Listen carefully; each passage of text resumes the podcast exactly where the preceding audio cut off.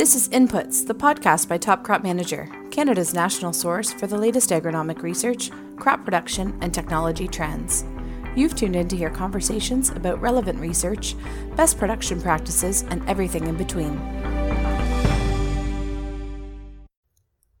This series of Inputs, the podcast by Top Crop Manager, is brought to you by Smart Nutrition MAP plus MST. Experience the latest, most efficient fertilizer system for delivering sulfur and phosphate to your crops when they need it. Learn how to boost your soil's performance and maximize ROI with Smart Nutrition MAP plus MST at smartnutritionmst.com. Hi, I'm Bree Rody, editor with Annex Business Media's Agriculture Group, and I'm here today with John Heard, Soil Fertility Extension with Manitoba Agriculture and Resource Development. And John, today we're going to be talking about spring soil sampling.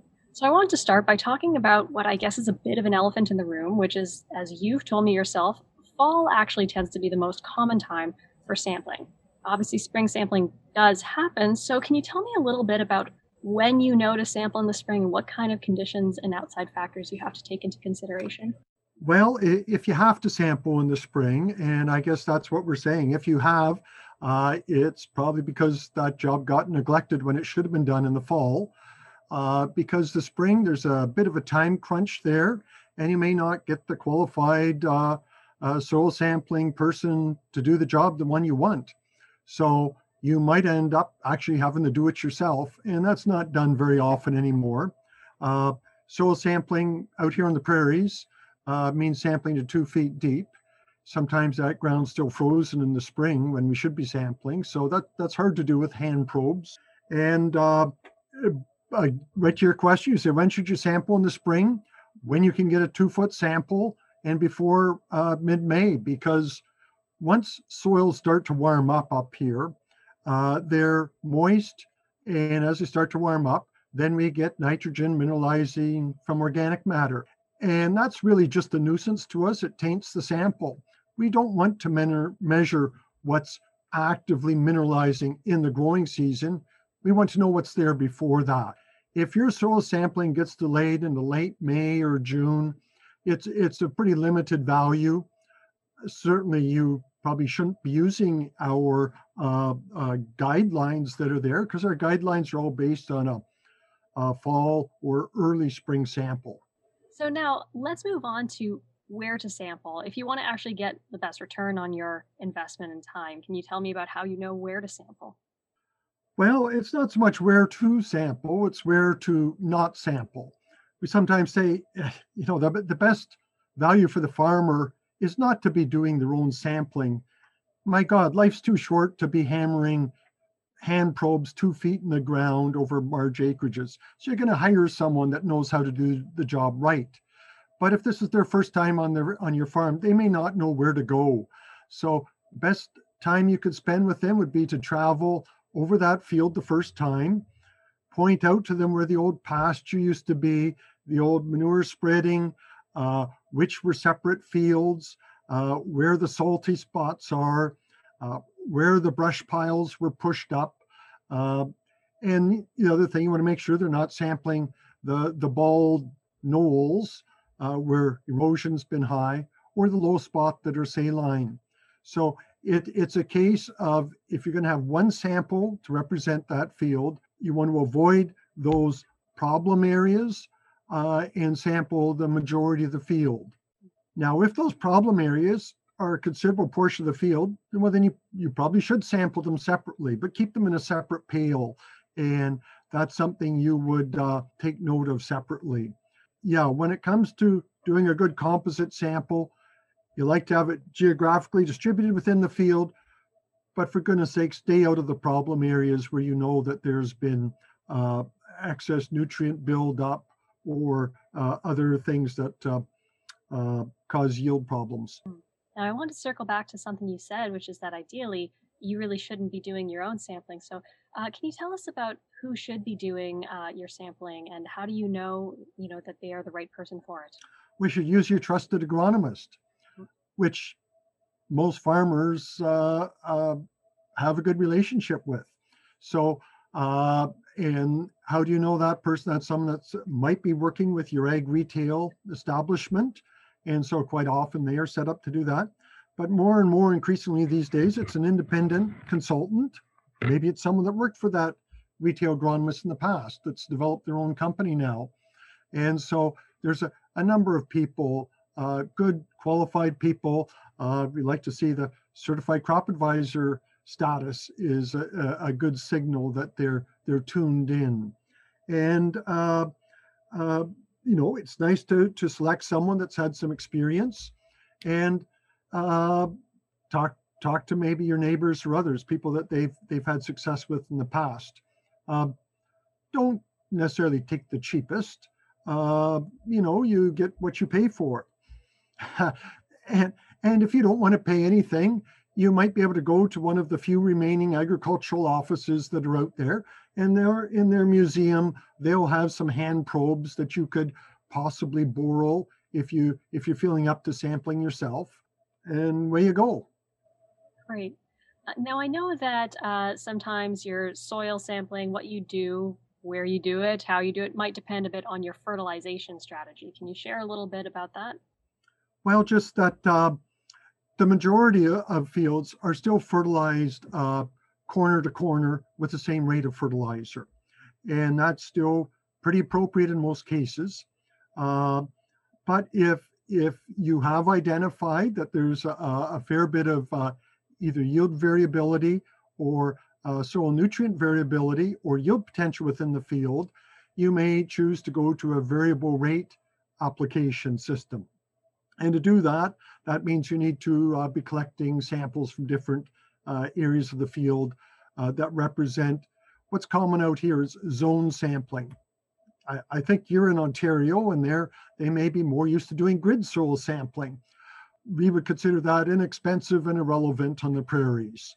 So we are smarter than that and generally have developed a zone sampling, which takes into account productivity uh, based on uh, uh, historic yield potential from yield maps or digi- or um, uh, vegetation indexes, remote sam- sampling from uh, satellites, or uh, topography or some measure of soil texture in the fields. If you've got that and, and determined which three to I don't know five or eight areas of the field are expected to perform similarly, then you would soil sample those separately, as if they're in a, a, field on their own. You know that's quite a bit more expensive to to do that type of thing, because coupled with that is then you if you can have that recommendation or prescription, you're going to need a piece of equipment, a seeder or something that can apply variably rate those nutrients. So yeah, there's a, there, there's a, a, broad range in prices and sophistication that you can use. Great, thanks so much for that. I did want to get around to a few other sampling uh, pointers, especially you know if people are new to sampling or maybe don't entirely know things like um, uh, recommended depths. What are what are the different uh, depths you would recommend and reasons for using those depths? In Ontario, there, I think typically you just sample surface samples and out here, we consider that a half job to do that. Uh, sampling for nitrogen uh, depends on uh, it's a mobile nutrient that moves in the soil, so water. Uh, our water is frozen out here for six months of the year, so we can sample in the fall and have a pretty good indication of where what the soil nitrogen levels are. In Ontario, there, your soils don't freeze very well and they're well drained, and those levels may have no relationship at all to what's left in the spring. So it, it, it would be kind of irrelevant for them to sample for nitrogen at depth in the fall. So, getting back to your question, yes, we sample zero to six inches for immobile nutrients, phosphorus, potassium, uh, most of the micronutrients, but it's the slippery ones, the ones that are mobile, nitrogen, in the nitrate form and sulfur uh, that move in the water. Those are the ones we sample in zero to six, six to 24 inches. And that's why we do that on the prairies and why you don't in Ontario. You, you, you just can't catch something that's that mobile in Ontario. It's there today, gone tomorrow. Very interesting. Now, once you have the samples, can you tell us a little bit about how to just maintain their integrity? Well, we, uh, you know, in the olden days, uh, we used to ask farmers to uh, set them out and dry them in the shop or whatever, and hopefully the the barn cat doesn't pay them a visit or something else in the meantime. But uh, rarely do we ask people to process their own samples now. We suggest keep them cool or cold uh, and then just ship them to the lab as fast as possible. Uh, the great thing is, you know, when the I know the government of the universities used to be involved in testing samples, uh, like they provided, if you're lucky, same month service. And with uh, private industry now, we're getting uh, service and turnaround within sometimes two, three days. We'll have our results back. So we can get them there quickly through courier services and they do quick analysis and send results back. Currently, we say just ship them and get them there as fast as possible. But if you do need to store them, keep them cold or frozen or dry them uh, until you uh, put them on the Pony Express to get to the testing lab. And now, once you've sent to the soil test labs, you know the job isn't quite done. What are some of the things that you need to uh, that you need to be ready for once you ship to the labs? Well, I guess, I guess one of the things there first is before you put a, a, a stamp on the, the sample to go, first you want to make sure the lab is going to do appropriate tests for you. Uh, best if it's a lab that has that's doing business in your area. Different tests are appropriate in different regions of the continent. And so uh, tests that may be relevant uh, in the Corn Belt may not be relevant in the prairies. In fact, uh, often they are not. So use a lab that's used to doing analyzing prairie samples, if that's the case. And uh, uh, based on that, that, then you would go down the road. But if you're getting uh, samples done, analysis done by uh, labs that are used to working here, then you'll also get recommendations that are relevant to the prairies. And you should also be able to get a second opinion.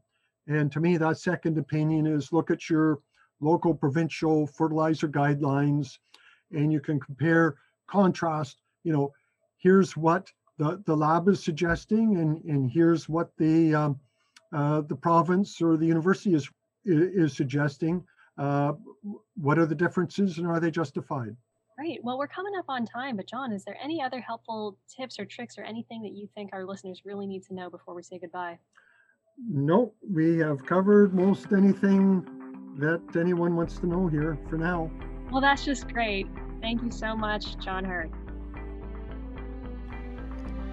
Thanks for tuning in to Inputs, the podcast by Top Crop Manager. To catch up on all of our other episodes, visit topcropmanager.com slash podcasts.